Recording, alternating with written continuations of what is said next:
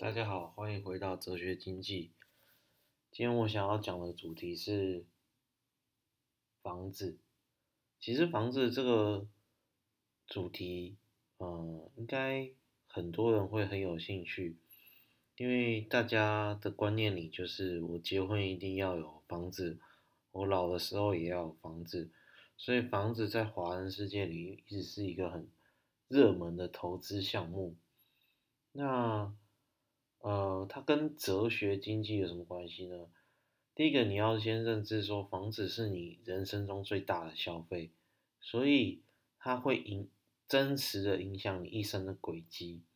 假如说你买房子摆在非洲，虽虽然说不会有人买在非洲，但是假如说你买房子买在非洲，它对你的实用价值就等于是零。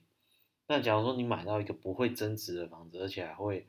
说不定它还会随时间递减，因为它的地段或者是它的房屋构造不是很好的话，那你可能损失了。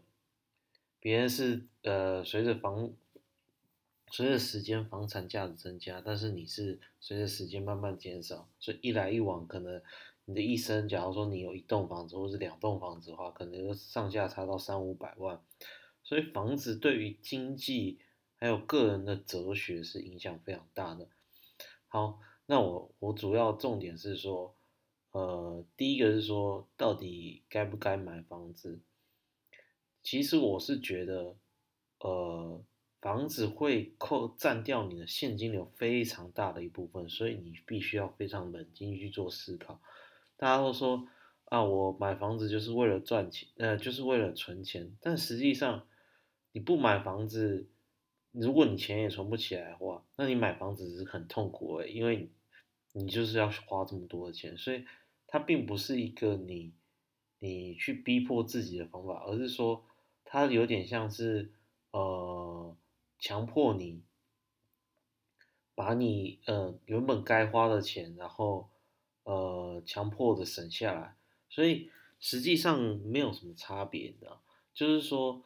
你要存钱，跟你买不买房子其实没有没有什么差别，因为这只是决心的问题。一个是一个是你对你自己决心，一个是银行对你的决心。好，那再讲到说，那跟哲学有什么关系？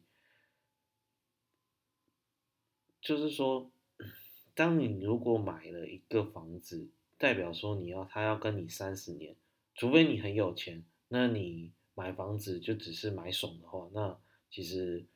呃，你也没必要跟我讨论这个哲学了，因为其实经济已经不在你的考虑范畴里面了。你的人生就是随意的花自己想花的钱，那其实你的哲学对于经济来说影响不大。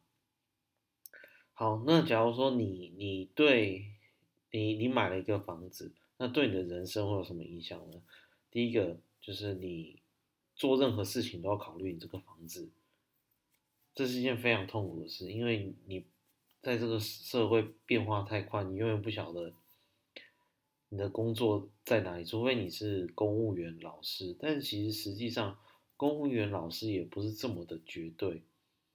所以，呃，买房子会变成影响你人生哲学非常大的一部分。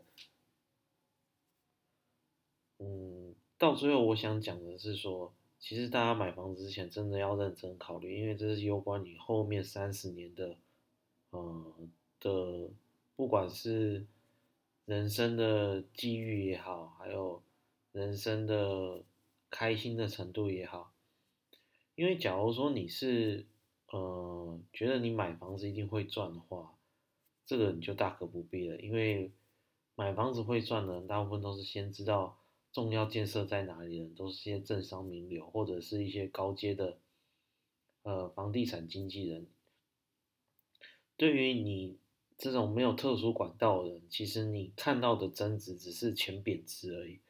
所以，呃，相对来说，其实买房子真的，如果说你不要被传统的价值观绑架的话，其实是不要买房子比较好。好，今天就到这里。